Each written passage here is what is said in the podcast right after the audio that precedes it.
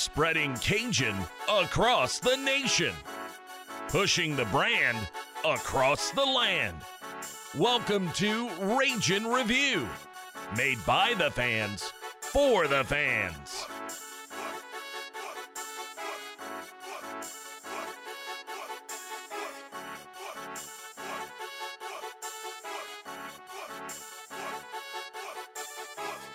Cajun Nation, Happy New Year. Welcome to Ragin' Review. Matt Miguez here, Jerry Aber, and Man About Town Josh Jagno joining me as always. Welcome to what is looking to be a very promising year for Louisiana Raging Cajun athletics. Uh, 2020 was a great one, and we're hoping for, for bigger and better in 2021. Gentlemen, welcome in. Hello. Hello, Matt. What's up, fellas? So you know, uh, like I like I said off the top, 2020 was a phenomenal year to be a part of of Louisiana athletics. Albeit we we were in the middle of a global pandemic and still currently are here in 2021, but you know, from a from an athletic standpoint, 2020 couldn't have gotten much better.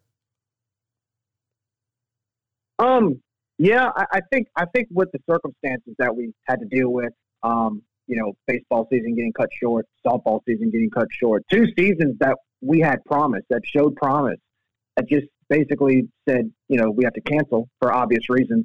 Um, in spite of that, in spite of everything, such as the question marks going into football season, you know, are we going to have a football season? Will the football season be postponed to the spring? Are we going to be playing conference, non-conference, you know, whatever? Um, it, it, actually turned out okay based on the circumstances. Uh, and so I guess it's one of those things. It's like in the song "Hey Jude." You know, you take a sad song and make it better. And one thing they did was they, they took a sad song with this pandemic and they made it better by by doing everything they could to have a football season. You know, to bring a sense of normality to the people here, to the fans.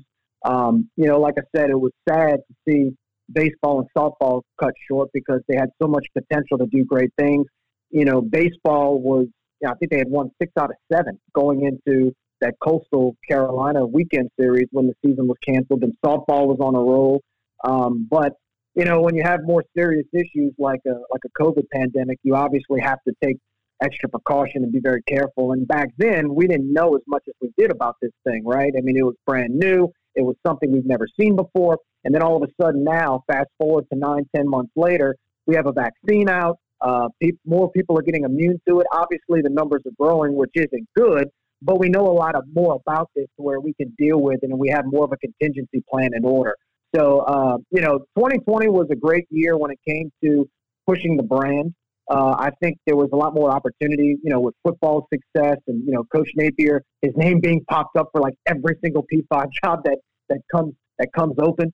But uh, hopefully 2021 we can see a lot more normality moving forward with this pandemic, hopefully being a little bit more under control than what we saw last March. So things are looking up for Louisiana athletics. I'm very excited. I know you guys are very excited. And now that we're in the month of January, fresh year, fresh start, and uh, let's see what happens. I'm excited, ready to go.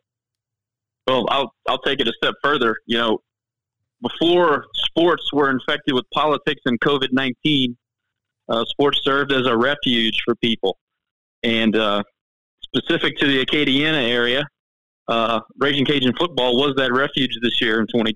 Well, this past year in 2020. I mean, really, it really contributed to my mental health to be able to put TV on week after week and, and have something to look forward to and, and root for and, and you know, witness a, an historic season for a team that, I mean, let's be honest, uh, we all grew up watching and it, it's been difficult to follow, you know, time from from time to time. This year was not one of those times. This was uh, an exciting season. It's an exciting time to be a Cajun with the leadership we have in place. Uh, I, you know, take away Cajun football for the better part of five months, and it would have been pretty boring and maybe a little depressing. So, of course, 2021 has all the promise. There's always, there's always, you know, hope springs eternal. Uh, there's always positivity in the unknown. So I'll go into 2021 with, uh, you know, with, with a, a, bit of optimism, uh, especially for baseball. I mean, maybe because we were looking forward to a coastal ser- series that never came. Isn't it funny how this thing, this coastal theme, just keeps repeating itself? We're getting ready for a series with Coastal. we get baseball canceled. We were getting ready for a Sun Belt championship in football. We get it canceled. I mean, look, it's, it's cancel Carolina now. That's what I'm going to call them. But uh, you know, I'm looking forward to baseball. Obviously, baseball is my my my sport. I mean, I love I love baseball. That's my thing. But I think this year we we we will see the continuation of what was a culture tweak in the baseball program uh, like Jerry said, they were already starting to turn the corner. You saw some things starting to change, some belief, um, some some some of that grinder spirit. And I know it's it's become overused, the grinder thing, but you know Matt Deggs brought that to Lafayette, so he's back. He's got his his machine rolling. You see the recruiting classes rolling in. Uh, we're going to have some some experience coming back. You know, we get that year of eligibility that's going to be blanket across all of NCAA sports you know, you never know. That I mean, that can that can go both ways. Actually, it can pay off or it can kind of cause some problems. But either way, you're going to have a very interesting, very different baseball season. Um, you know, hopefully basketball can get some momentum down the stretch and, and make some things happen. Maybe we'll go dancing in March. That'd be fun. Uh, and by the way, just heard that the, the dance is going to be held 100% in Indiana. And to me, that's where it should be always. I mean, that's the basketball capital of the world. So maybe we'll be there, maybe we won't. But uh, either way, you know, 2021 again is, is gonna it's gonna bring some promises. We'll see. Yeah, no. You know, go, go ahead, Jerry. Josh. I, I, have to laugh. You brought up a, a funny point about Coastal Carolina. You know, it's ironic. There's a little bit of parallelism here because back in March, uh, the weekend series that was supposed to happen before the season got canceled, Coastal Carolina's baseball team was in Lafayette when it happened. Uh, they were they were in town, and so uh, I find it funny that it kind of. Uh, so the plot thickens. They were trying to get us back. That's what happened. Yeah, that's what I'm saying, man. They were here ready for the baseball uh, baseball weekend series. It was the conference opener. They had traveled to Lafayette. The game was ready to go, and then right when they were they got here, I think within a day or two, they basically canceled the season. So I guess we were, they were returning the favor whenever our team traveled to Conway for the Sun Belt uh, Championship uh, this past December. So it kind of actually it actually balanced out. There's a little yin to the yang there. Uh, so it's actually funny parallelism. But uh, maybe from now on, whenever we travel to Conway or, or, or Coastal comes to Lafayette, maybe ho- hopefully there's no more cancellations from there. Yeah, yeah. Um, can- cancel Carolina. I like that name. Uh, so, guys, basically, what we're going to do in this episode is we're going to completely recap the year of 2020. We're going to start with football's victory in the Lending Tree Bowl and we're going to bring you all the way up to football's victory in the First Responder Bowl just two weeks ago. Um, so let's start with, like I said, the the Lending Tree Bowl was exactly one year ago today when the Cajuns went to Mobile and defeated Miami of Ohio 27 to 17. Levi Lewis had a record-breaking performance in that game, earning him the MVP honors and it was Billy Napier's first bowl championship as a head football coach. Yeah, um, it was that. Well, actually, it was it was uh, the Cajuns' first bowl win um, out of state since the 1940s. I believe they won the last bowl game in 1944 in Houston, Texas. So it was their first out of state bowl win uh, in over almost 80 years. so that was that was a huge accomplishment in itself. Um, it, it, it, showed everybody we can actually win other bowl games besides just the New Orleans Bowl. Uh, I had the chance to go. It was a lot of fun, uh, you know. And on top of that, um, I know a lot of times G5 bowl games tend to be a little bit more ignored than the playoff system now. I know even Coach Nick Saban brought that up to the media, like you know, you guys focus on the playoffs and you don't focus on the other bowls, which is why so many players opt out now because the playoff. If you don't make the playoff, you're not. Most players just don't play, which I understand it. And and, and so uh, in this particular bowl game, what was great was uh, not only did the Cajuns win out of state, but they also beat the MAC champion. Uh, you know, a fellow G5 conference member uh, who, like I said, who happened to win their conference championship game in Miami, Ohio. So uh, it was a nice win, and um, we had a good time. And uh, yeah, I mean, Levi played lights out. I mean, I think that was his best game as a Cajun. But uh, it was great to see the Cajuns win one um, out of state on the road, and it definitely really started the momentum shift into 2020 uh, and in what we saw this past uh, season uh, and this past fall. Agree that it was a momentum builder, and it wasn't even as close as 27-17. We thoroughly dominated that game. I thought Levi grew up a lot in that game. I agree with that, Jerry. Uh, I, I love the way our defense played. Um, I, I, just like it, it's just something different. You know, I know people don't make much about it, but you go to a different bowl. It's a totally different situation. I know the year prior we went to the Cure Bowl we ended up losing to a better Tulane team. I mean, let's be honest. At that point in Billy's tenure, uh, Tulane was the better team. Uh, first had it rolling over there. So uh, I think that it was important. It was important, an important step in our maturation as a, a winning program, and it really set us up for the success that we had in 2020. I enjoyed uh, the bowl experience. I didn't know what to expect out of Mobile. Uh, to be honest with you, I didn't spend much time in Mobile up to that point. So enjoyed the, the, the festivities and everything that went along with it. I thought they did a great job over there. Um, and we had a great time. You know, visited with some old friends. Actually, sat down with old Dave Schultz, had a beer too. Uh, talked about, uh, among other things, politics.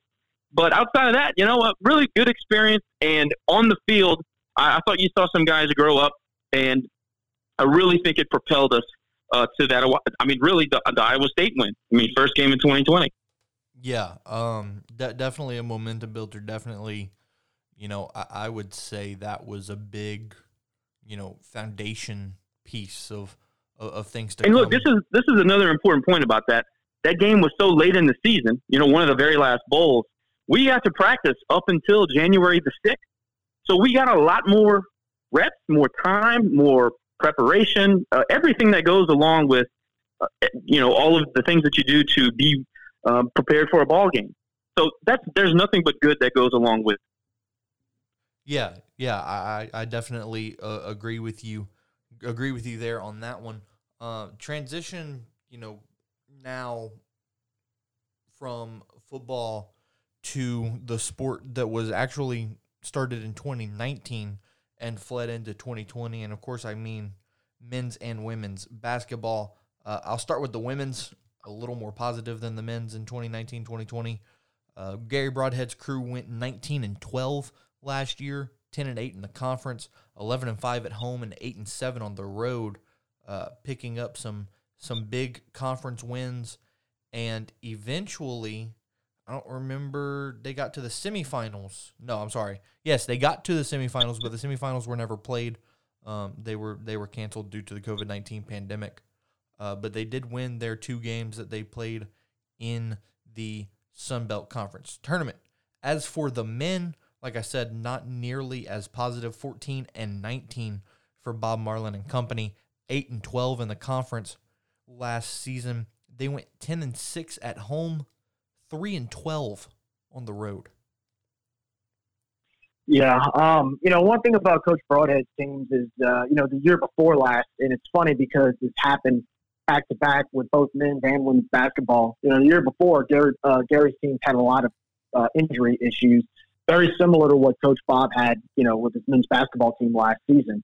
Um, but one thing about Coach Gary Brodhead's teams is that they've they, they seem to get hot around around conference tournament time because they'll finish the season and, and they'll finish with a winning record, but then they'll go into the conference tournament and they'll start winning some games that a lot of people don't expect them to win. Uh, a few years ago, they got as far as the conference final and, and lost to a really good Troy team, but battled the entire game. And, and I think I'm not sure if I remember correctly if they got into like a consolation tournament or not. I don't think they did.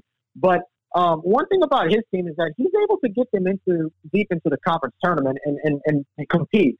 Uh, on the other hand, men's basketball last year, one thing that, I mean, look, I think it got to the point where the coaching staff was probably just, they were probably going on campus and just asking, does anybody want to try out for our team due to so many injuries? I mean, they, they were just the, the poor team was just plagued with injuries. I mean, I've never seen it that bad before. Uh, I, I believe one game, think it was UT Arlington. Uh, my dad and I went to the game, and uh, you know the Cajuns they gave them a good fight, but but lost in the last five or six minutes just due to lack of a bench uh, because of they just they ran out of guys.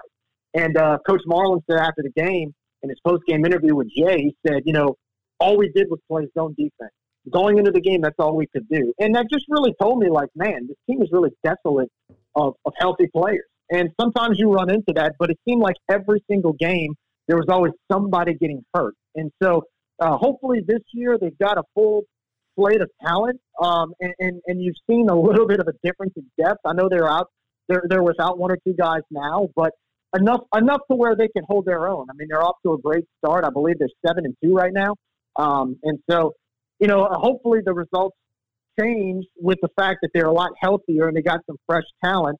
Uh, at the same time, you know, finishing even with in spite of the injuries, finishing below 500 is never is never fun. So, um, you know, last year, look, I, I'm I'm very critical at times with basketball. I can be a little bit, you know, not and not to say it's harsh, but sometimes I believe that we need we can we can do better, you know, every now and then, based on the talent we have. But I'll say this: last year, I mean, they get a free pass. You can't. There's nothing you can say that would justify the fact that you know well, it's it's not okay because I mean the team was I mean they had a bunch of I mean they might have like I said they were probably getting tryouts at Bourgeois Hall to get guys to just to have enough guys stressed out. So hopefully things I mean things are looking better this year for both men and women's basketball. But now that conference is underway, we'll we'll see what happens.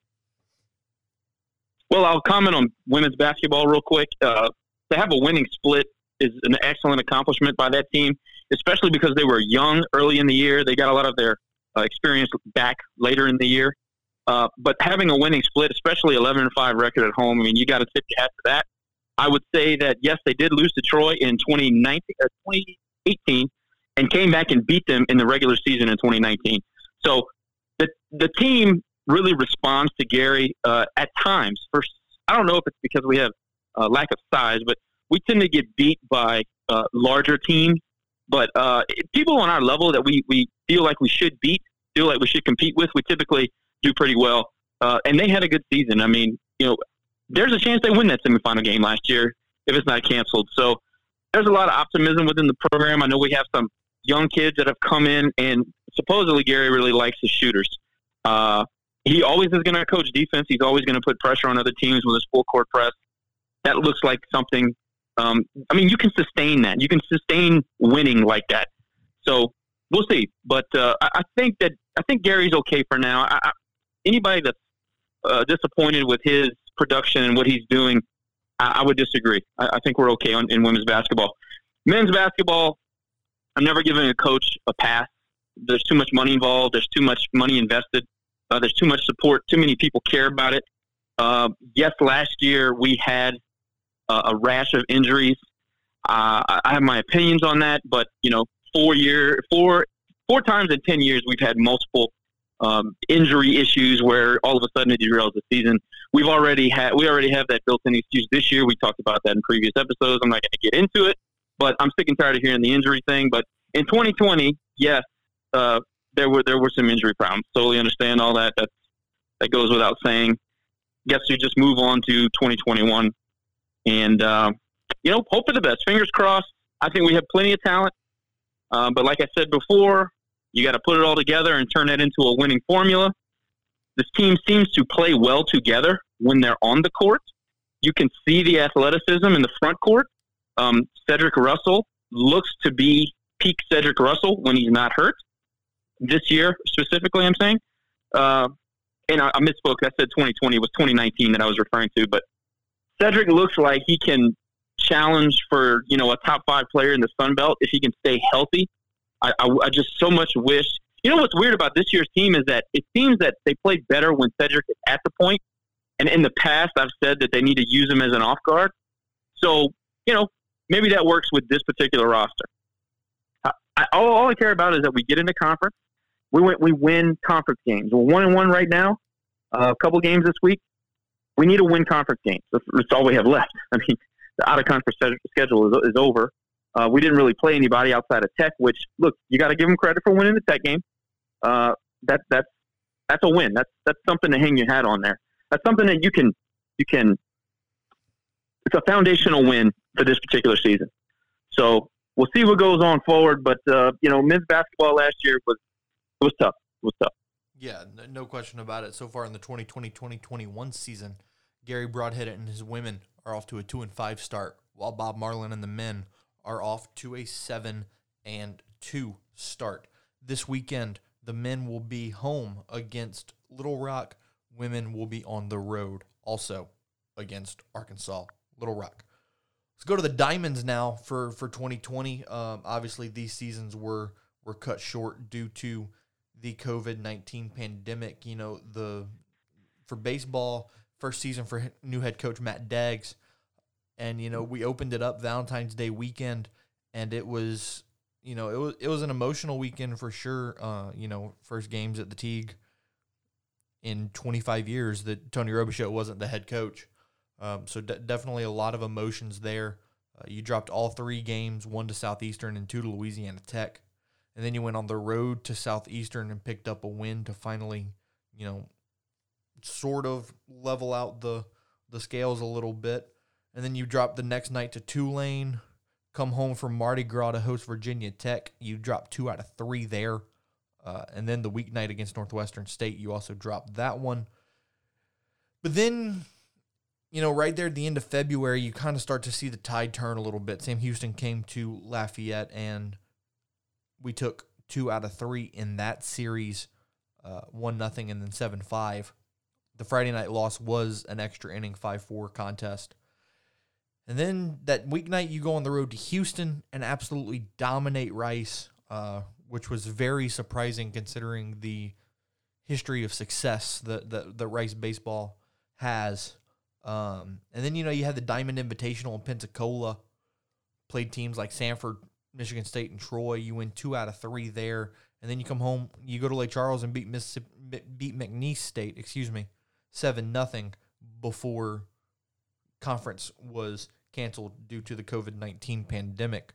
Um, which you know it, it's it's a shame because like like we said off the top, you know there was there was a moment where you kind of saw things kind of change a little bit, and you saw this team actually start to give a little bit of a fight. You know, they were eight and nine when the uh, when the season was ended, but uh, I see a lot of promise for for Matt Deggs in 2021. You know, Matt, I said this when it happened. Uh, we got the benefit. So this season is going to go down in the record books as essentially never happened.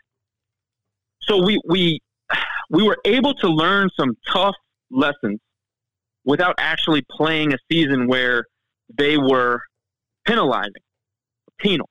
They were the lessons that kids that come into the program, very talented kids like a Julian Brock, like a Ben Fitzgerald, these guys, they don't know how to win at the D1 level. They're babies. They have to go through tough times. They have to fail. They have to adjust. There's a learning curve. You saw Ben Fitzgerald absolutely catch fire towards the end of that, you know, that 17 game stretch you saw Julian Brock swing. Uh, he's got one of the most beautiful swings that we've had here in a long time. But he had to figure out how to hit. Uh, uh, there's a there's a, a discipline that goes into it. There is a, a strategy. There's so much more that happens at the plate than just get up there and swing. And you saw him start to really adjust and learn and, and again mature. All of those lessons play into a season and you know sometimes they can come back to bite you whether it be RPI, whether it be losses to get into uh, get in an at-large bid to the dance. Those games are essentially wiped away, and you get to start over. But you learn those lessons. I, I there are times in sports where emotion and circumstance just completely overshadow and outweigh the games them, themselves. Those first, I'm not even going to say the weekend. I'm going to say the first two or three weeks of the season. Not having Roe in the dugout was overwhelming for me as a fan. I can't imagine these guys that he went out and recruited and got to know their families and all the supporters that were around him, his assistant coaches. I mean, hell, even Deggs. I can't imagine how they felt, especially that first week. But, you know, the time leading up to the home opener and, and all of the things that went into it, the ceremonies, the statue unveil, it was so much. It was so much, man. And I, I am not going to look at those players and say, you know, you guys should have been ready to play. I mean, I can't even imagine being in that situation. Lots of new turnover on the roster, a new coach, new everything, new pitching coach, new everything, and you lost your mentor and your coach. I mean, it, it's you're starting over essentially. I mean, yeah, we still have some familiar pieces around the program, but you're essentially starting over. And I think that it started to kind of it him out early on. I, I could see it. They were worn out emotionally. But once they got away from home, went on the road, started to scratch out some runs. Look, we still hit like 224 with you know com- the complete 17 games. Not good.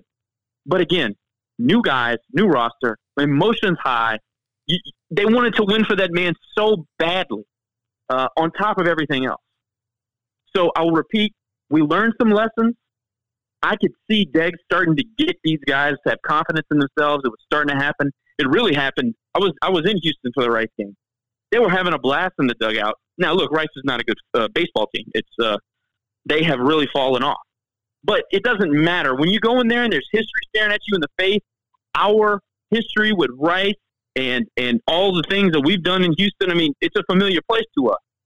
You go in there and you just completely blow their doors off you could see the light, the light in the the guy's eyes going off. And he was like, "Oh yeah, yeah. So we're not so bad. We can do this. We can play." And they really reel off a couple of wins uh, and look good doing. And you could see that starting to come alive. Uh, I really started to see BJ Ryan take that pitching staff and mold pitchers, not just throwers, uh, which will I think we'll see in 2021. I think we'll see the best pitching staff we've had here since probably 2015. Uh, I know that's high praise, but I really believe that. So, yeah, man, the 2020 or the 2019 baseball season, or well, no, it would be 2020. See, it's it's very confusing to kind of put it all back together. Uh, I, I think that there were so many things wrapped up in that two months, you know, nine week period. Uh, it's hard to unpack, but when you really start to think about it, it was it was in some ways a blessing in disguise. Yeah, I have to agree with Josh in many of those in many of those cases that he just said. You know, you brought up a good point about the fact that there was a lot of emotion going into that season. I mean, it was a lot of emotion all the way from July when Roe passed away, all the way to February. I mean, it just kept building and building and building. And I, I know a lot of fans will agree with me when I say this, but I don't know any other coach who could have come in and and and just fill in for for for a legend in Tony Robichaux more than Matt Deggs. Um, I, I yeah, think Matt, that, uh, Jared, before you go, I'm sorry to cut you off, but no, go ahead, go ahead. As soon as so you got you know when when Roe passed, we went radio silence for a couple of weeks. Just couldn't talk, couldn't talk about it, couldn't think about it. Sure. But as soon as we talked again, you and I, we spoke on the phone. I'll never forget it. I, I remember telling you, there's one man that that needs to be hired. You said it, yeah. Yep. and Bryan needs to go get him. I, and I, uh, I, said I said the same thing. You know, and thank God that he was able to do it.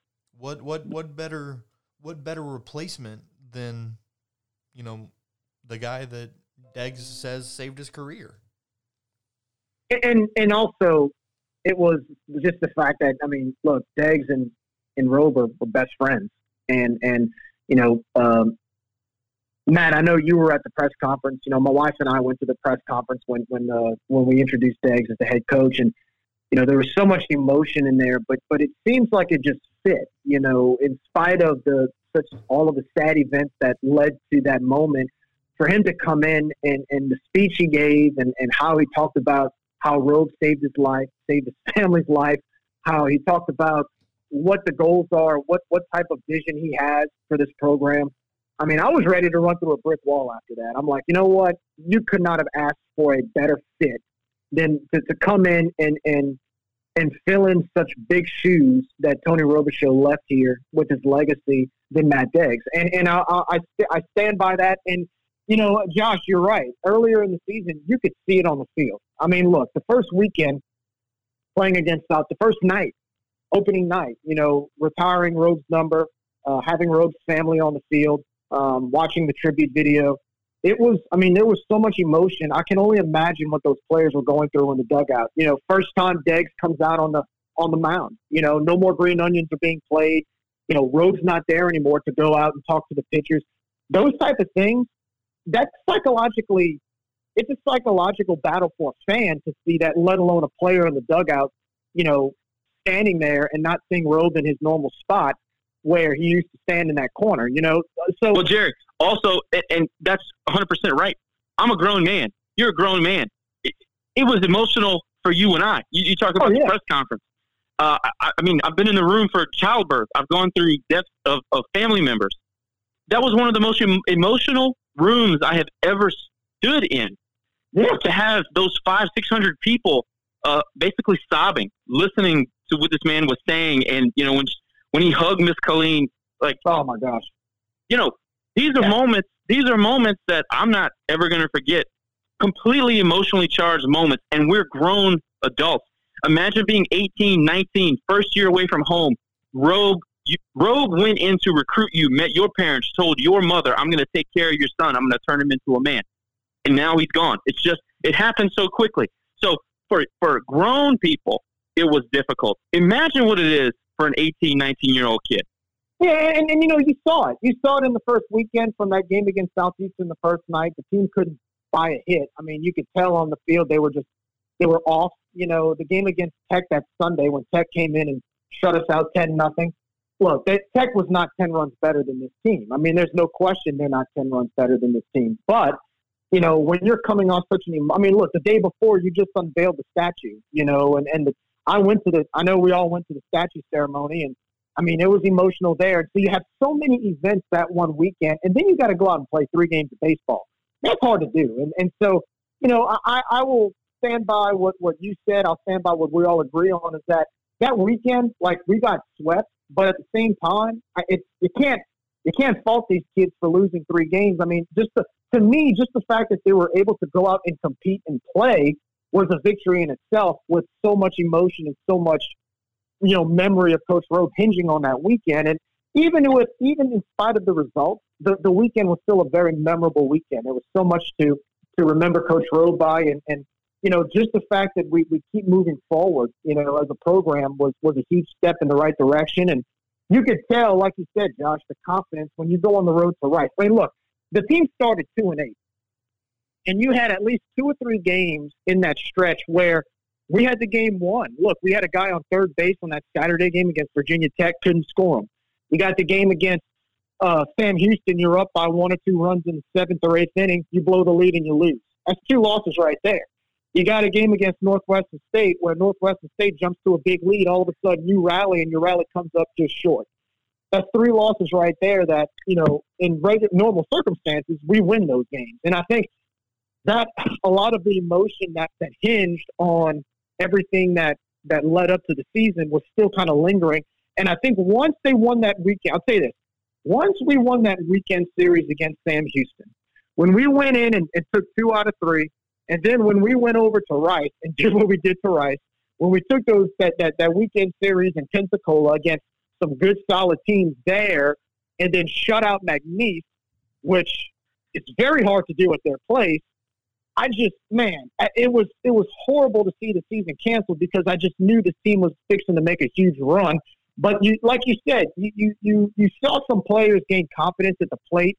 You saw the typical Deggs timely hits come in. You started seeing the team play with a little bit of vengeance. You saw the pitching staff improve dramatically over the past one or two I think I think it was like two weeks where we finally found a good solid weekend rotation, especially Brandon Young on Friday. I mean, he was he was solid in his outings. It's sad to see him go, but uh, no, I do think we have some good pitchers coming in. We got a bunch of freshman lefties that are throwing in the 90s, so we got some promise. And with with Coach BJ Ryan uh, coaching these guys, and they're gonna have a it's gonna be a fun looking bullpen uh, wearing wearing uh, Cajun uniforms. But the, as far as the backs go, look, your head coach is Matt Deggs. The guy is a hitting guru. Okay, he is a he is a guy is is is like a hitting Confucius. So we'll be fine uh, at the plate.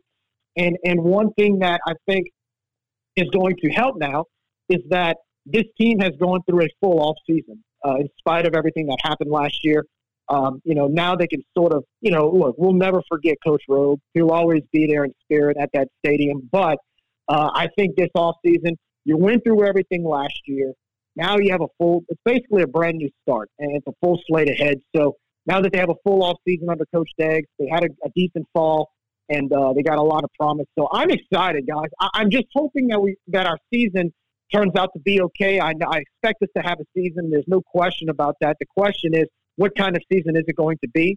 Um, this is the time of year. Look, man, it's it's New Year. It, every time around New Year's, this is when that, that excitement for softball, baseball, the diamond sports start to come in. So hopefully, in the next week or so, we can see uh, what the what the schedule looks like. Because I tell you, guys, there's a lot of promise with this baseball team, and, and, and with Matt Deggs at the helm, with him standing at third base, there's going to be some there's going to be some fun baseball to watch at the Tigue, in spite of uh, the circumstances that we're facing with with COVID. But uh, it's going to be a lot of fun. I'm very excited, and hopefully uh, we have a good solid season and we can get back to a regional. As it stands right now, Matt Deggs and the Louisiana Raging Cajuns baseball program will kick off their season on February 19th. Transition to Gerry Glasgow and softball now. You know, it's kind of funny. You, you look at the shortened season that that they had last year. They played 24 games, and you look at their record of 18 and six and go, "Damn, they don't lose that much in 24 games." Like like when when was the last time that you can think of that you know halfway through March they were already at six losses? Well, when's the last? When's the first? Well, this is the first time ever. I think through 24 games we had the number one strength of schedule in the country and number two RPI in the country. So I guess yeah, maybe six losses is different in the L column. Uh, but dude, I mean, you played the national. I might be wrong on this, but didn't we play Oklahoma at Oklahoma for three games? Um, we, I know we played. So, so we played Oklahoma State. Yeah, who was also happened to be ranked. We, we played, played, We played in the Blazer. We played in the UAB Blazer Classic. We had two games against Oklahoma State, two games against Ole Miss, and then one with UAB. And then we played a three-game series against Florida. We did play um, Florida. Um, it's Florida who I'm thinking of, and beat them yeah. two out of three. Yeah, we beat them two out of three. That's correct. Yeah, it's Florida. My bad. So Florida, who was ranked sixth in the nation at the time. That's correct. Yep. So, you know, we, Bab and Tony taught us this. Look, the games that you can get, go get them. You play number one, you play number five, you play number 10, you play them as much as you can. Go learn how to win, go learn how to lose. Get that RPI up. You know, if you take a couple of losses along the way, it is what it is. It's only going to, hey, sometimes you win, sometimes you learn, right? So, yeah, six losses is typically not what you see from a Cajun baseball, uh, excuse me, softball team. But at the same time, I mean, look, you at this point, you're one of the mo- most nationally recognized softball brands in America. You're playing the big gals, you know, Florida's and Oklahoma States and all these. I mean, that, that that's nothing but spectacular for Gerry Glasgow. It's going to help recruiting. It's going to continue to, you know, keep recruiting at a very high level because this guy is just recruiting his ass off. But uh, yeah, 18 and 6, maybe not the, the spectacular, gaudy numbers you typically uh, used to seeing from softball, but I'll take 18 and 6 with an RPI of 2. Yeah. Well, I mean, look, you look at the schedule. I mean, I'm looking at it right now. You went two for two against Ole Miss, a team who you lost to in a regional you the year before. You split one at Texas, who was number three at the time. You, you took two out of three against number six Florida. You, you split uh, one again. You split one and two between uh, number eight Oklahoma State, and then you split one and two between uh, LSU. So, you know, LSU was number seven, Oklahoma State number eight, Texas number three, Florida number six. You got wins against all of those teams, and that includes Ole Miss, who was unranked, but they were probably a top thirty, top forty team. You got wins that is, against all those. That teams. is ridiculous. That is a ridiculous schedule. That's ridiculous. I mean, and look, yeah. hey, you came you came from behind twice to beat Florida. Yeah, and, and, and, you took and then you took two out of three at their house, at their place. You took two out of three at their place. Yeah, no, I mean, I, I, I didn't mean to say eighteen and six. Like, it wasn't impressive. It's just you know, Cajun fans have, have been kind of spoiled from a softball perspective because you know usually through twenty four games you're twenty two and two, you know, twenty one and three. Hell, recently might have a consistent stretch of being 24 and 0. Yeah, and I think it's, it's a shame. It's a shame that they didn't get to continue that schedule or you know that season, because I'm telling you, man, I know we go into Sunbelt play after that, but you know you have a respectable program in Texas State. You have a respectable program in South Alabama. Uh, there was somebody else on the rise. Was it Coastal in softball that was on the rise this past year? Yeah. So yeah. you know you, you got a couple of teams that are not going to be total blowovers. Hey, that, uh, that, that program may have damn well won a national championship. Well, shit, they might be they might be poised to win a national championship in 2021. Yeah. And you know, I'll take I'll take losing six games, um, especially if it's against top ten teams. I mean, the, the the thing about it is, is that yes, we start the season 22 and two at times, but if you look at the teams we play, we play against teams that aren't as good. We put up 20 something runs against them. The problem with that is, like, I'll be honest with you, I would rather lose a little bit more to better teams because what happens is, just give an example. The year before, we went 47 and 4 for the entire season. But the problem is that because our RPI was so low and our strength of schedule was so low because we were beating a bunch of bad teams, we didn't even get to host. We had to go travel to Oxford to go play Ole Miss in their regional. So, you know, even if we lose six games, I'm okay with that as long as you know we're. I mean, our losses are top, the top ten teams, and also even with more losses, because your strength of schedule is so much stronger. In, in spite of more losses, you have a better chance to host. So, yeah, know, especially it, with the RPI, it prepares you for the postseason a little bit more. What happens is if you're because here's the thing, man. It's like like anything, man. You, you, you get it easy. You get your easy wins early on. The problem is you can't really prepare for better competition down the stretch when it comes when it counts. You know, and I think that's one thing. You know, one thing our softball team has dealt with is the fact that they play these easy games early on. Well, they're not prepared for the regional, so they start playing a little bit better teams. They start playing teams with a little more pitching, and they can't they can't get the timely hit. They can't get enough runs, and they end up losing in the regional. I think if if Coach Glasgow continues this type of schedule where you're playing non-conference teams that are really good and top 25 caliber, it'll prepare them for a run later in the year, and then even prepare them for a run to Oklahoma City and have a chance to win it all. You know, they can look back on that and say, you know, we beat the number six team in the country. We beat the number three team in the country. We can go out there and we can win a championship. We can compete with the best of the best. So hopefully this year, uh, again, I don't know what whether it's baseball or softball. I don't know what the schedule's like, but I I tell you, it would be a huge advantage to allow softball to play the best of the best because we are in that conversation of being the best of the best. So there's we'll no question. Happens, but yeah, it's specific. You know, both diamond sports really, but specific sure. to softball. I mean, it's it's easily a top twenty program in this country, easy. So, you know, I think it's because of collegiate football, but we've been programmed to think that losing is bad. Losing is not bad. It's who you play, how you play, when you play. That's what matters. The ability to teach your kids, show your kids what good and great actually is, rather than going, you know, 47 and 4, whatever, and thinking that you're good. And then when you see actual good teams, you go, oh shit, we're not so good. That you need to do that in reverse. You need to get your you need to get your nose bloodied early so that you know what it actually looks like to be good.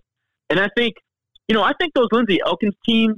Uh, look, we got cheated by LSU in that Super, so I'm not even going to go into that. But I think that they had all the pieces except for a number two pitcher. I think that softball needs to develop a number two pitcher right now. I don't know what the out of conference schedule is going to look like, but if it's these high powered teams again, they need to find number two, throw her out there, and just let her get absolutely bludgeoned so that she can learn how to pitch against elite teams, whoever that pitcher may be. That's what we. That's what we're missing, and we need that. We need that badly this year with this roster and this coach. I mean, it needs to happen. Well, I mean, we've we've always had that issue. I mean, we've always lacked that extra pitcher because. Well, I, I don't. I don't think that that's a dis, I don't think that other programs don't have that same issue. I think that that is well, that is the issue in, in, well, in softball. Take a look at Oklahoma. Take a look at Alabama. Take a look at those those you know, the Florida they've got two or three pitchers in the circle ready to go at any time and can com- can compete with anyone in the country. So when you start going into a regional, and you know, let's say for instance, take the Cajuns for example, because they've used it, whether it's Christina Hamilton, Jordan Wallace, etc. You know, over the past couple of years, when you see the same pitcher two or three straight games, by game three, you figured her out. You know what she's going to throw. You know what her speed is. You know what to hit, what not to hit. Whereas you get two or three different girls in there and they start throwing different styles of pitches. It's like baseball. I mean, you've got different different speeds, different velocity, you know, different everything. That goes a long way, and I think that's the main thing with the Cajuns that they've lacked over the past probably the past five or six years. Even in the Oklahoma City run in 14, we only had one pitcher. You know, Jordan was still getting over her injury, so Christina Hamilton pitched the entire time. Well, you know, after you see her after you know one or two games, you kind of know what to expect. So I think like you said, Josh, I agree. I think you add one or two more pitchers, which I know Coach Glasgow could do based on his recruiting skills, as we've seen. If he does that, this team, as dangerous as they are now, you add one or two more pitchers to what they already have with in the in on the um and with their bat, man, th- this team is, is poised to make a national championship run. I think. I think they're good enough to win it all if they get another pitcher. Yeah, I, I I tend to to agree with both of you. We'll have a softball preview of the 2021 campaign coming at you next week. Um, got a great guest lined up. We'll talk about it on our Twitter feed and give you guys some more information there. Let's quickly go to soccer. Uh, you know, Lance Key. You know, we, we, we always talk about Bryan Maggard knocking it out of the park with coaching hires. Lance Key was no exception. Uh, goes nine five and one in 2020 and gets the program its first win in the Sun Belt Conference tournament before falling in the semifinal 4 to 1 to the eventual champion South Alabama who has dominated the Sun Belt year in and year out for as long as I can remember. Um, but yeah, I- impressive work by Lance Key and his and his staff. You know, four two and one on the at home, three two on the road, four three and one in the Sun Belt Conference. I mean, without winning the conference, it doesn't get much better than that. Well, Lance has been here three years, and two of the three years we've had the best Cajun soccer season in history. I mean, what more can you say? I mean, It's really that simple. The guy knows what he's doing. He plays a winning brand of soccer. It's really good because I think we have a, a, a young, burgeoning uh, soccer base here in Lafayette. Uh, th- there's a lot of soccer being played. You know, when I was a kid, it was all about little league baseball. Everybody played baseball. Nobody played soccer. Now, uh, these fields like Moore Field and your your Youngsville Sports Complex, all this, it's all it's all soccer all the time. So I think you have a you have a, an opportunity to pull some people into the stand, go watch some good quality soccer, and Lance Key's the guy to do it. Uh, at least in my opinion, he is. Look what the guy's done: three years, two two historic seasons. Yeah, and also too, you know, he's he's got a he's got a history of winning and success. I mean, he was in what D two or D three. He was one of the most successful coaches ever uh, at that level, and all of a sudden he comes here within one or two seasons, he's winning uh, conference tournament games, something that hasn't been done here, I don't think ever. And and not only that, he's been able to put this team in the top echelon of the conference and have them compete consistently. Um, so I, I'm very excited for what Lance Key brings to the table because I only think it's going to get better. He's only in he's going into year three, I believe, and so you know, based on what he's already built, the foundation that he's already built with these girls, I think it's only going to go up from here. And Josh, like you said, and I know you have kids, and you know, I'm sure uh, they've played their share of soccer and whatnot, but you know, everybody's playing soccer now. Soccer is a huge, huge sport, not just in the Acadiana area, but all around the country. And so that adds more to the talent pool. I think that adds more to, to the popularity of the sport.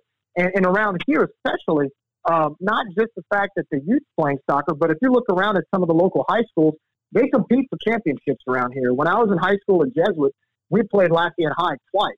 And then I remember one year, I believe it was yeah, Karen Crow, Acadiana, they were they were in that mix as well. So there's a lot of Absolutely. soccer talent here in general. Um, I, I think, especially for women's soccer, uh, you know, you got Texas right next door you can recruit from. You got talent here. Um, Lance Key, he's he's building up that treasure chest for for some talent to bring to, to Louisiana. And I think if he does it the way he, he shows that he can, uh, he could turn this he could turn this program into a powerhouse. And I think he's got the potential to do it. We've got the resources to do it. We just redid the uh, complex where we play uh, just a few years ago. So I'm excited to see what he can do. I've actually been paying a lot more attention uh, recently since the fact that he's been able to compete. So it's going to be exciting and, and you know, it's something else to look forward to during football season. You know, a lot of times your games are either Friday or, or Sundays. You know, you look forward to your football games, but now you can kind of take a look at the if you want to go tailgate before the game. We allow tailgating next year. Maybe go out Friday night and go watch the girls uh, dominate in soccer. Well, this is how you know they made the right hire. Just his presence has made women's soccer relevant. So that right there already tells me what I need to know. He's changed the culture. He's gotten the community involved. I mean, uh, I've gone to a couple of soccer games before Lance Key, and there might have been 50 people in the stand. Uh, during COVID, there were four and 500 people. So think about that. I mean, he's really he's galvanized the community around the program, and that's one of the number one key things to do uh, when you change a culture. And Lance Key does it. And I know Lance Key listens to this program, and I know Coach Silas listens to this program. So let me be the first to say, in my household, we have a, a little soccer star. So you know, keep your eyes peeled. Oh, starting recruiting early, huh? Hey, man, And look, I'm on the take too, so dole it out. And and, and, last, and lastly, before we get out of here, the 2020 football season was uh, was one to marvel at for sure. Uh, you know, going into it, you like we said off the top, we were very unsure. You know what kind of season we were going to have. You know, we ended up playing 11 games, nine of them on national television. Uh, you know, the first one in Iowa against number 23, Iowa State, arguably the biggest win in school history. Um, absolutely dominating performance, 31 to 14. You know, that game has been talked about every time Iowa State has played a football game. Um, most recently in the Fiesta Bowl, you know, just just a few days ago, uh, picked up big wins in the Sun Belt against both Georgia schools uh, before falling to Coastal Carolina here at home, 30 to 27 on that last second field goal by Massimo Biscardi. And you know that that was a game that to this day we, we sit here and say that we should not have lost. You know we kind of gave that one away, but then you know that kind of lit a fire under us. You you go on a seven game win streak to close out the year, picking up wins over UAB, Texas State, Arkansas State, South Alabama, Monroe, finally beating App State, um, Coastal running scared, and then the the Servpro First Responder Bowl 31-24 victory over UTSA on December the 26th. Uh, guys, you know, like we there, there's no question this year was historic, first time in school history, back to back double digit wins. You know, how how do you how do you build on this if you're Billy Napier heading into 2021? You beat Texas. Well, outside outside of the obvious go beat Texas with a new coach and a new quarterback and, and that psychotic fan base. You go over there, you have everybody, mostly everybody coming back. We're going to be really good. You know how to win. You know what it's like to beat a team that's highly regarded. Go beat them, and then you go from there. You got to go win that game. You you you beat that game. You launch us into national prominence, just like Boise State did. Now you got to continue to win after that. Don't get me wrong, but that's the next step you got to go beat Texas. Well, you, you got to capitalize on what you on the success of this past season. I mean, just to review. Um, I mean, at one point during the season, I'm on a fan board, uh, an LSU fan board, and their their their their fans are talking about hiring Billy Napier. Think about that for a second. Think about what I just said. LSU fans at one point in the season wanted our head coach, little ooh la la, U L L L, little little brother, little brother. They wanted our head coach. So, first of all, I never would have thought in my lifetime that we would be the best, the, the highest ranked team in the state of Louisiana ever. I, I thought that was, you know, looking back to the one and 10, 3 and nine seasons, I thought that was virtually impossible to do, which we accomplished this season. On top of that, you go on the road to an Iowa State team, who, by the way, are now the defending Fiesta Bowl champions, and you beat them by three scores. And I don't care about the oh well those special teams. Look, you won the game by 17 points. Regardless, there are three phases to a football game. It does not matter if you're better in one of. It does not matter. We kicked their ass at their place by 17 points. Exactly. So you go over there and you do that.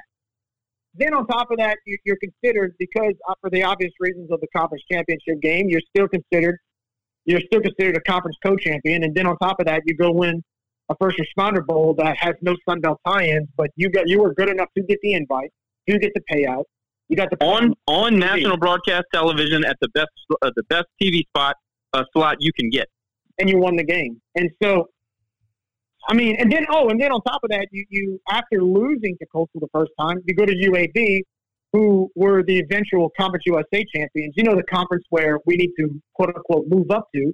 You beat their champions at their house. So with all of that being said, and all of that success that we had this year, I mean, think about it this way, and I've said this before, and Josh, you and I have talked about it. You can't, there's no price tag you can put on that type of notoriety. I mean, just take a look at the Georgia Southern game, just a regular Saturday Sun Belt Conference game, and look how epic that finish was with Nate Snyder's 53 yard field goal. I was getting text messages from my cousin in New Jersey who was watching the game on ESPN going, dude, what a game, man. Great win people from around the country were texting me after he kicked that 53 yarder at Cajun Field and to win the game. I mean, what? I mean, and that was a prime time slot at 11 a.m. Hey, and by the way, by the way, this podcast said Georgia Southern is a good team. We had 20 plus players out because of COVID. We won on a last second field goal, and Georgia Southern went on to go eight and five and absolutely demolish the Nexters on national television. Oh, what yes, a sir. what, Thank you very much. Amen. What a beautiful thing that was. But but it goes to show you, but that you, you can't put a price tag on that type of, of notoriety that this team got. Look, each time Iowa State was on TV, some play-by-play guy would bring up their loss to Louisiana. Oh, they lost to Louisiana. They, they kept repeating it, lost to Louisiana. I mean, that you have, like you said, Josh. You know, Matt, you bring up a good question. How do you, how do you uh, move forward with this? And and, Matt, and and Josh, you bring up a good point about beating Texas. But first off, in my opinion, you know, before you beat Texas, now look, we still got signing day in February, and don't get me wrong, I think we pretty much have our signees ready to go. But moving beyond signing day in February, we need to start now. You use that to start recruiting. You got to recruit. You got to go out there, and this coaching staff knows what they're doing. They've done a fantastic job bringing in the players that fit their system. But now you go recruit. Now you go recruit and go recruit beyond football. You know, look, your university has been put in the forefront and in the limelight for the past five or six months in the sporting world. Every time you see a ranking with Louisiana on the bottom of the score ticker with a ranking next to it, look, I mean, you might have uh, high school kids watching going, I want to go to that school. They got a good football Yes. team. I mean, how many times have you heard students going to a school because of their sports? Now it's time to capitalize beyond just bringing good football players in. Now we need to get our enrollment up. Now the school, the university needs to capitalize on that. And I think, You're talking about the mission. You need to promote the mission. oh my And gosh, yeah. a huge a huge way to get that going is we need to get these people in Louisiana vaccinated, and we need to sell season tickets, and we need to sell that place out. If we want a new stadium, we got to show the, the administration, the city, everybody involved in these decisions that we are going to show up. You, you you have to do it right now, right right now. If you can't do it now, you'll never do it. And, and, and- not to mention, I think, you know, and to, to my next point, you're right, Josh. Now you go be Texas. You, you gotta. This is a. You have everything. It's kind of like when you study for an exam. You know, you got all your notes. You've done your practice problems. You've done your. You answered your questions in the study guide. You've marked everything off the study guide. Now it's time to go take the test. Texas is that test. We've done everything this year to prepare for that moment on September 4th, 2021 in Austin, Texas. They got a new head coach. They got a new quarterback. We're coming back with a vengeance. We're coming back with confidence. We're coming into Austin not believing we can win, but thinking we are going to win. That yes, right yes, there yes. Hey, is- and look, just to, real quick to say it, just real quick to say it. Next year, hopefully, no COVID problems. We're going in with wide receivers. We're going in with a team that knows they can win. And Texas is not as good as Iowa State was this year. Okay, well, they lost to Iowa State this year. they lost. That's, I was going to say that next. They already lost to them last uh, this past year. So, and they had a little bit of an overhaul that's going to take place. Yep. We it is ripe for the picking. If we show up and play our, our game and, and do what we know how to do, we can win the game. Oh, I think I, I, look. I don't get me wrong. Texas is Texas as far as talent goes, but you know what? We can go toe to toe with them. And and, and I, I I think moving forward and, and beyond Texas, beyond Texas, next year should be a very special season. Um, I, I expect this team to make another run at the conference championship once again.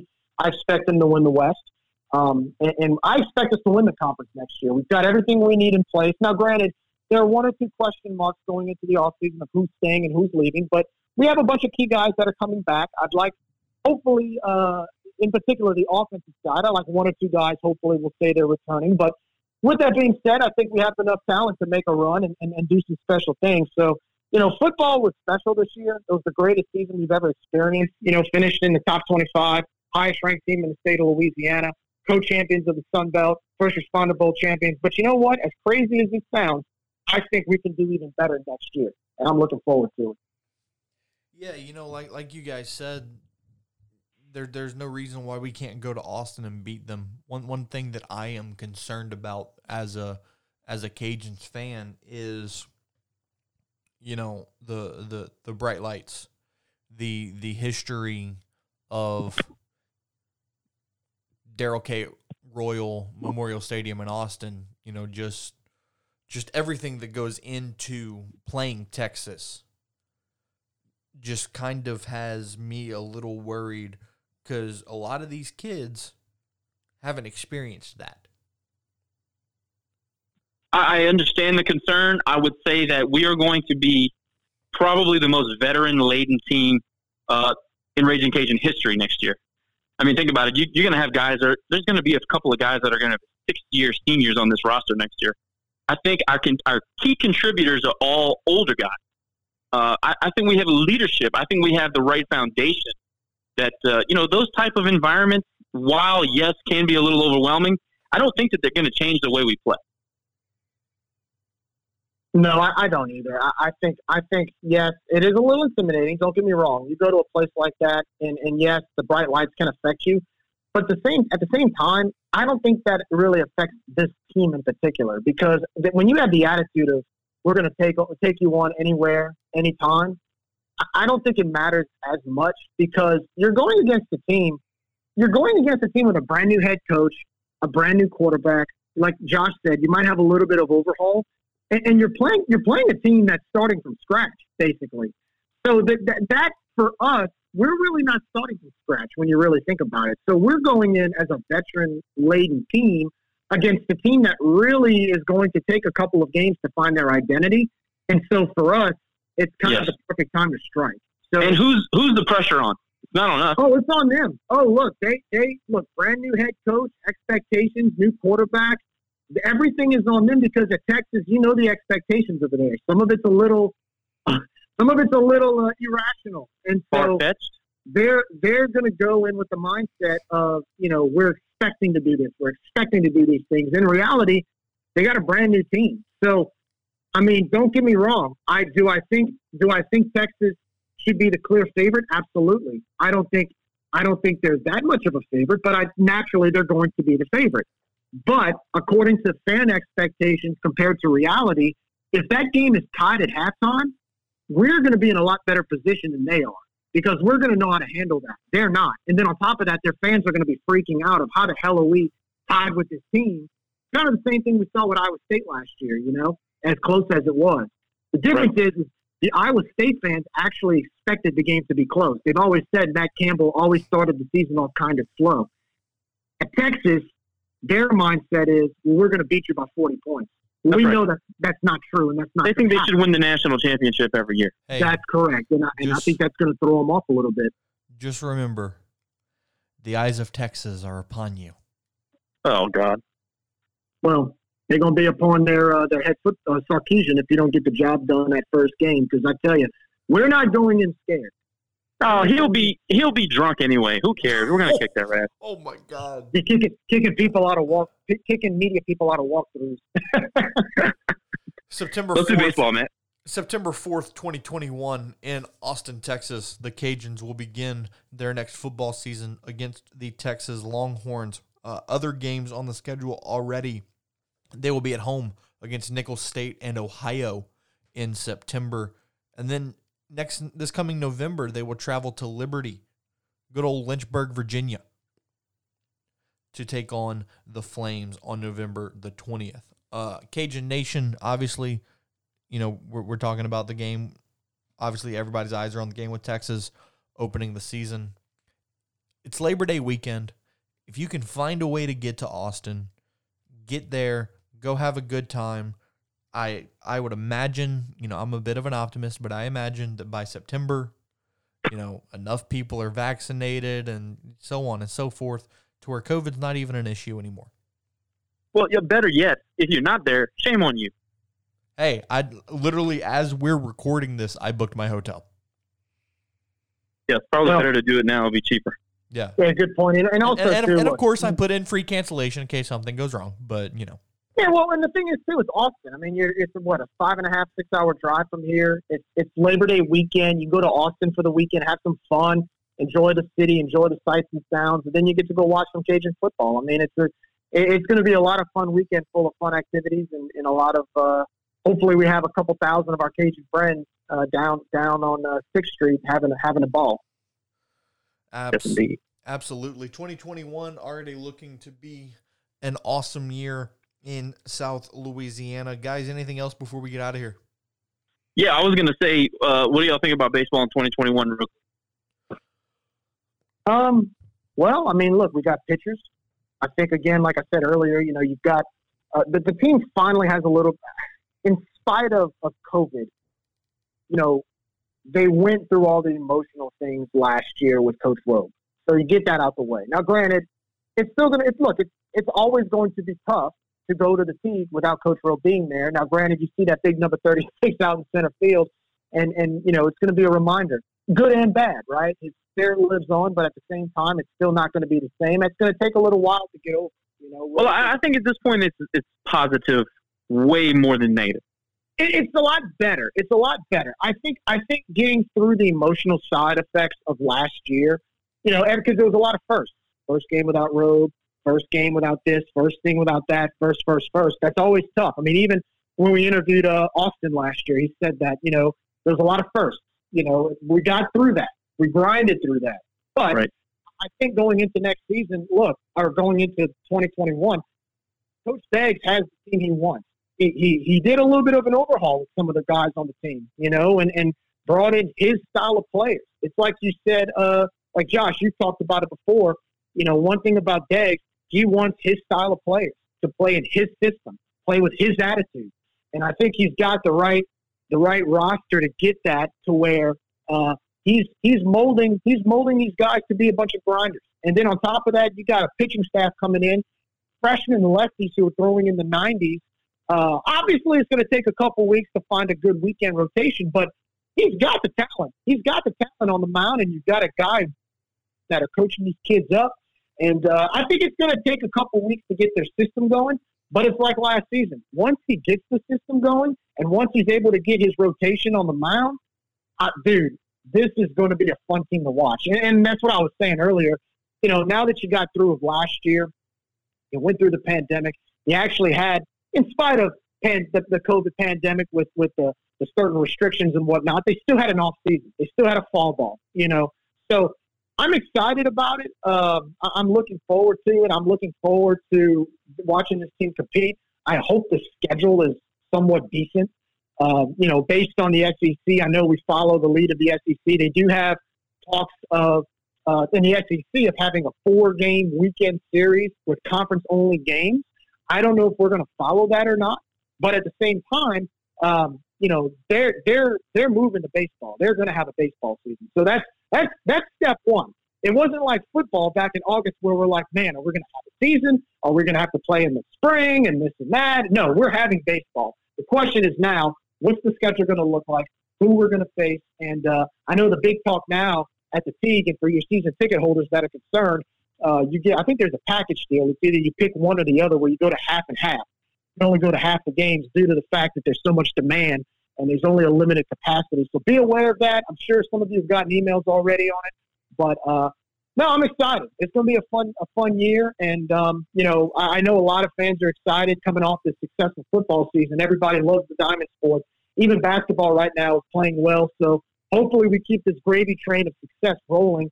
Uh, you know, starting with basketball this Friday against Little Rock, and then into baseball and softball season next month. Well, I know that we're all excited about baseball. Uh, the harsh reality is it is a totally new roster. Now we got some old heads back there, like Jackie Burke coming back, and uh, you know a couple of guys in that pitching rotation that uh, are, they're going to stabilize with pitching, and I think pitching can carry us for a pretty long while in 2021. Um, I don't know how it's going to translate to wins and losses, but I think this team is going to come out with their hair on fire. You know, just like Deggs wants it. I think that they are probably pissed off about what happened last year. I, I think that they have some scores to settle. Uh, and again, I don't know if that's going to translate into 15 straight wins or 15 straight losses. I have no idea, but I know, or I feel like I know, that it's going to be fun to go to the ballpark again in 2020. Uh, I'm looking forward to that. Um, I'm looking forward to to that old dirtbag grinder style baseball. I mean, it's so fun to watch. We grew up watching that. That's what I'm looking forward to. I hope we can win some games along the way, but I tend to think probably halfway through the season is when we'll start to catch our our our momentum and, and really start to push forward as a, a winning baseball program again. I think that happens in 2021. I don't think it happens right away, but I think it happens later. Uh, bats come around, confidence starts to skyrocket, skyrocket, and I think pitching will only get better I think the bullpen is going to be reliable for the first time in a long time. Uh, I think Connor Cooke is going to be the real deal, you know, a la a demo back there. And he can go long innings. He can give you some relief if somebody gets in, in a pinch. Jack Burke can do the same. I think we have all of the key ingredients that we need to win in different ways, and that's what's the most important thing in baseball. You have to be able to learn to win, learn to win in many, many different ways because you play many different styles of teams. You play many different styles of games. Uh, it's the only sport where the game can actually beat you. So, 2021 baseball. Uh, you know, if it's a success, I'm saying we are at the top of the Western Division and we're we're competing for a, a conference championship. That would that would be a success for me. Yeah, 2021, very very positive things to look forward to in just about every sport in Louisiana athletics. Guys, this has been another great episode of Ragin' Review. Like I said earlier, next week we will come at you with a softball preview. Stay tuned for more details on that one. Follow us. Hey, on- real quick, shout out shout out to volleyball. Ranked Oh yeah. Jesus, how did I? How Yeah, did I forget yeah. about volleyball? Yeah, All right. yeah. I got y'all back, girls. Man about town always looking out. Um, God, I'm so sorry. Yeah, what Hey, what a what? what a year for volleyball, huh? we're, we're shaky. It's, it's the beginning of the year. We're coming back from the break. But no, it's a good point. Uh, and I also want to say, based on uh, just not just the fact that volleyball was successful, but like you said, breaking the top 20, cracking the top 25, actually cracking the top 15, if I'm not mistaken. Ranked, yeah, able ranked for multiple weeks. Yeah, and, and, and, and being able to start off on that long streak uh, to start the season was, was huge. Um, congratulations, Coach Fontenot and her, her girls on a great on a great season. And hopefully next year we can continue that that type of success that we had this year. Yeah, yeah, definitely, no question about it. Uh, very, it, it, it was it was weird almost. You know, I'll, I'll say this quickly in closing. It was it was weird. You know, just how in in a year where you were unsure what kind of seasons all these programs were going to have, I feel like top to bottom, this was probably the most successful year in Raging Cajun athletics. There's no, there's no question. There's no question. I mean, look, that's what happens when you have the right leadership. I know we say it all the time, but Bryan Maggard is the right man for the for the job at this time in, in Raging Cajun history. So, I mean, we got to give him all the kudos. I mean, he understands the moment when it presents itself. So, hey, sky's the limit. It's uh, it's a lot of positivity around the complex. And also, too, I just want to continue to tell fans, and I've said it before, continue to donate to RCAF. You can always do restricted uh, donations, whether it's football, baseball, basketball, softball, soccer, you name it. Uh, if you have a specific place you want to donate, donate. That money goes to coaches' salaries. That money goes to uh, any type of facility projects. It goes to supplement programs.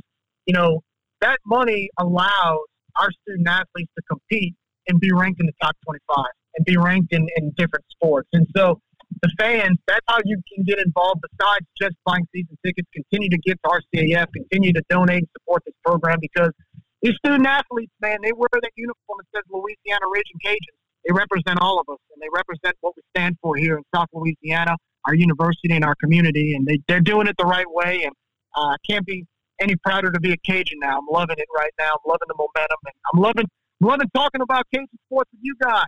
I mean, I just wanted to wish you guys a happy new year, and I look forward to another great year of uh, talking Cajun sports and enjoying some Raging Cajun athletics. Yeah, Undo P. you know 20, 2020 was a great year for Louisiana athletics. It was a great year for Raging Review as well. And here's to an even better 2021. Once again, you can follow us on Facebook, Twitter, and Instagram at Ragin' Review. RageandReviewPod.com. You can find episodes, blog posts, you name it. Uh, shout out to the sponsors as well on there. And guys, like I said, we'll be back next week with a softball preview. Looking forward to the 2021 season. We'll see you guys soon. Tell him,